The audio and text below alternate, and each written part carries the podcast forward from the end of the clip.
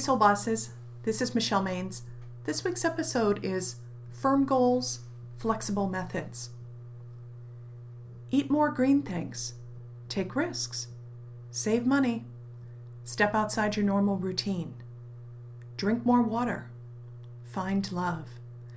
The Facebook post in my newsfeed went on and on. I wanted to be inspired, but just reading it tired me out.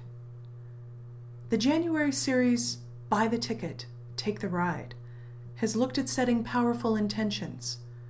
Like the Facebook post, it's enticing to think we can do it all. We push ourselves to do everything, do it well, and all at the same time. 2016 has just gotten underway, but are you already feeling the pressure? Consider taking a step back and adding one more intention to your list the goal to be fluid rather than a frantic, perfectionistic multitasker. William Donohue, author of Managing Interpersonal Conflict, used the catchphrase remain firm about your goals, but flexible about your methods. Tara could have used this advice before she met with her boss at the department store. As they changed their inventory, she began to spend part of her shift in the stock room. It wasn't so bad. She even started enjoying the quiet time indexing new products. I'm going to tell my manager that I should stock full time, Tara confidently announced over dinner. Her husband Adam was supportive but skeptical. Just like that? The holidays are right around the corner. Do you think he'll be okay having one less salesperson on the floor?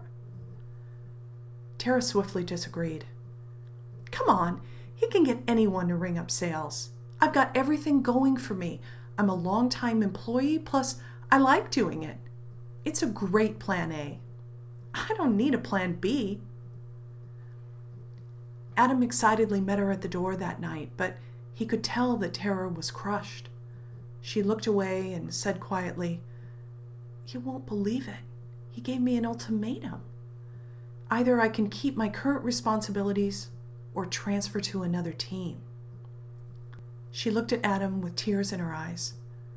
How can he do this to me? Poor Tara.